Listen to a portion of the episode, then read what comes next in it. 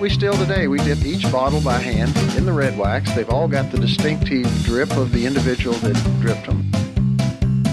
Former Maker's Mark CEO and President Bill Samuels Jr. today on Now I've Heard Everything. I'm Bill Thompson.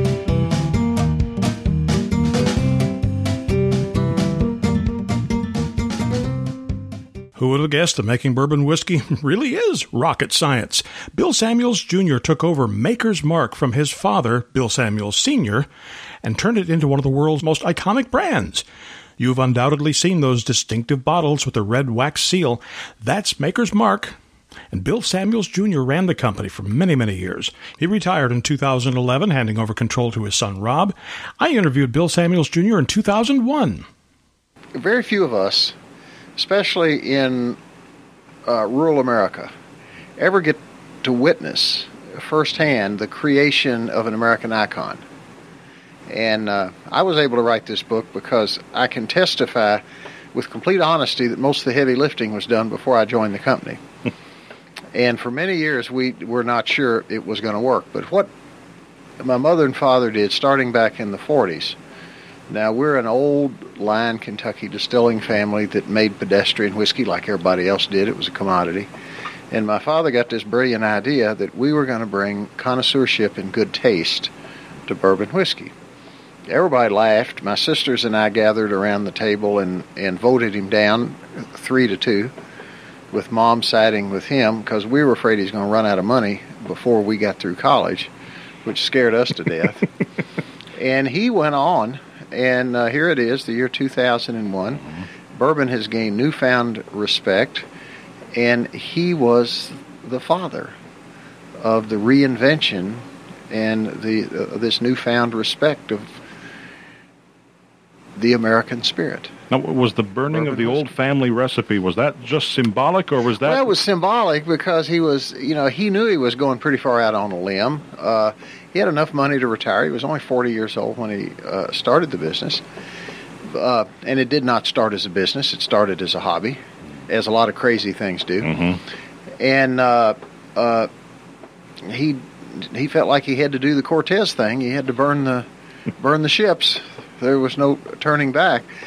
And it was so it was so typical of a lot of what went on that I tried to capture in the book. This was this was not a precise march to greatness, uh, and the burning of the recipe had had a problem. It we uh, uh, Dad took the recipe and and a couple other sheets of paper and rolled them up and put some lighter fluid in this bucket. Well, it was a yeast bucket. And yeast buckets are small at the top and big at the bottom, and any of of of our listeners out there who happen to have been aerospace engineers, like I turned out to be later on, recognize that what that is when you put combustion is you have a rocket motor. and so we he dropped the match in this bucket, and up came the flame, and it uh, caught my sister's hair on fire. It caught the drapes on fire in the office. Fortunately, the drapes weren't worth much, but but my sister got very upset and uh, that was the last ceremony we ever had. that was the end of the ceremony. But it, but this kind of stuff went on all the time to create the taste for, for the whiskey. If you can imagine, because think about the way Edison did the light bulb. He got mm-hmm. he got to, to do a lot of experimentation, and oh, he yes. got instant gratification, or he or he didn't feel good. But at least he knew instantly what was going on. Mm-hmm. With bourbon whiskey, you don't know what you got for six years. So that's uh, and and so you can't do trial and error. You got to get it right the first time. And and and so what Dad was doing, he was was trying to get in the zone by baking bread, and he baked like hundreds of loaves of bread using different mash bills. And then that great leap of faith, once he found bread he liked, figuring that taste and those characteristics would transfer over to the whiskey. Then he went out and bought a distillery. Now, and it happened to be an old historic distillery that was broken down. It, the good news was it didn't cost much. Bad news was it took a lot of money to fix it back up. and then he started he started on this uh, insane road. Uh, and six years later, uh, he had his first batch, and that's when Mom realized that this hobby needed to be a business because the sixty thousand dollars that it took to buy the distillery was nothing.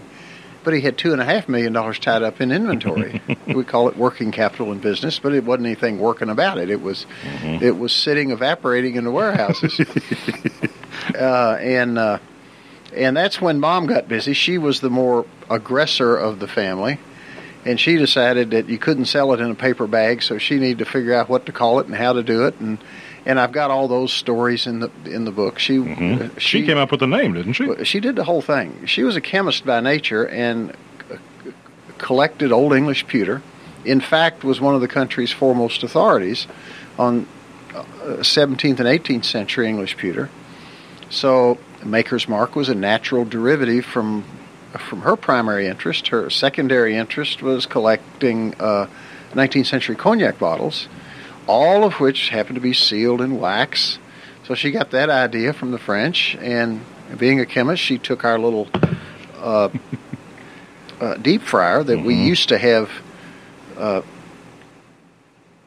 French fries in, took it to the basement, cleaned it out. We were never to see that again, and started working on a wax formulation to. And we still today we dip each each bottle by hand in the red wax. They've all got the distinctive drip of the individual that dripped them. So I saw a statistic on the internet the other day that you use something like 133 pounds of wax a year.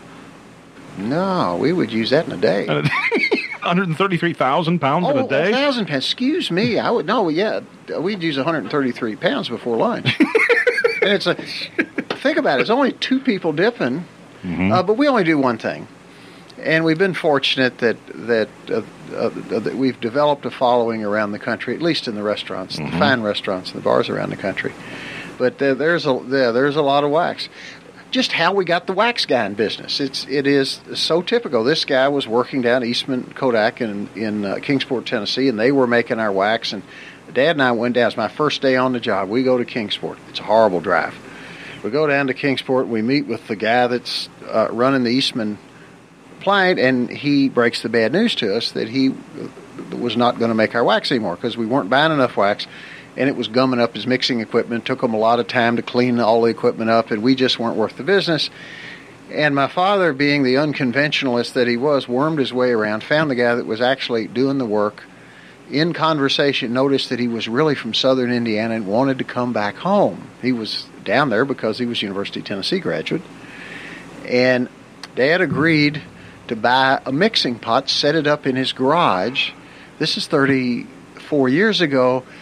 This fella's son and grandson are now in that business in an expanded garage on the same property, and we couldn't do without them. Oh, but sensible business people don't do that kind of stuff. And, and But there's a lot of things your company does that the, quote, sensible business doesn't do. Well, I think it's probably because the focus on business in this country is is on the larger companies.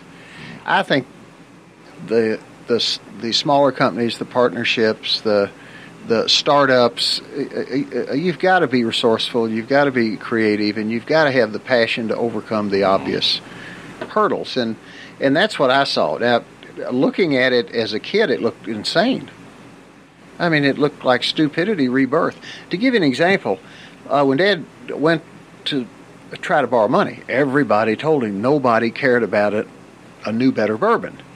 And the analogy that this one banker used was was not very nice, but he did it. He said, "Mr. Samuels," he says, "Do you like Brussels sprouts?" And Dad said, "No, I can't stand them." He said, "That's the point." Are you going to be interested in a new, better Brussels sprout if somebody invents it? And he said, Of course not. He said, That's the problem. Everybody's already decided they don't like bourbon. They've moved off to rum, vodka, white wines, and the like. And he stormed out of the little meeting and uh, and uh, funded the thing by himself. I mean, it, was, it, was, it ended up reinventing bourbon whiskey in the process. But I was going to say, I mean, to take the analogy a step further, if somebody could reinvent Br- Brussels sprouts and make it taste like uh, carrots, make it taste like a sweet apple, people would like Brussels sprouts. Well, and that was exactly what happened here. The problem was we anytime you start with the negative idea about what it is somebody's talking to you about, there's so many signals out there mm-hmm. that you just shut it down. So I get a lot of credit for being probably the worst marketer in the history of the world because it took us, it took me because that was my job. Go find customers. He already knew how to make the whiskey. Didn't want me messing around with that. So when I got out of school, it was go find customers. Well, this is really hard trying to convince people that they would like this particular variety of Brussels sprouts when they've already decided they didn't think they did. So it, it was about 40 years. And then, just as you say, once they try it, mm-hmm. we got them. And the incredible amount of conversation that comes from, wow, we, this bourbon is really good. Mm-hmm. They start telling people, so now I'm a marketing genius, and it didn't do anything. Now, would there come a day when some future, you know, somewhere down the line, somebody else would burn the recipe and decide to start all over again? Absolutely, absolutely. Taste change. Uh, there's nothing better than invention. Uh, in our industry, in our type of product, since it is word of mouth, it it really takes a long time for the word out. Uh, but there is no one definition of what's better and what's. Mm-hmm. And so, yeah, I, that would not surprise me. Bill Samuels of Maker's Mark today on Now I've Heard Everything. Next time on Now I've Heard Everything, this one kind of hit me hard. Jim Lehrer, the former co anchor of PBS's MacNeil Lehrer Report, died last week at age 85. I met and interviewed Jim uh, almost a dozen times over a number of years for books that he had written. Always a sweet, very gentle man, very kind, always a kind word for others. And in the interview you'll hear next time on Now I've Heard Everything, our 1992 conversation about a memoir that Jim Lehrer had written and the stories he tells, especially a story about 1963, Dallas, November. Oh, it'll send a chill down your spine. Jim Lehrer, next time on Now I've Heard Everything. I'm Bill Thompson.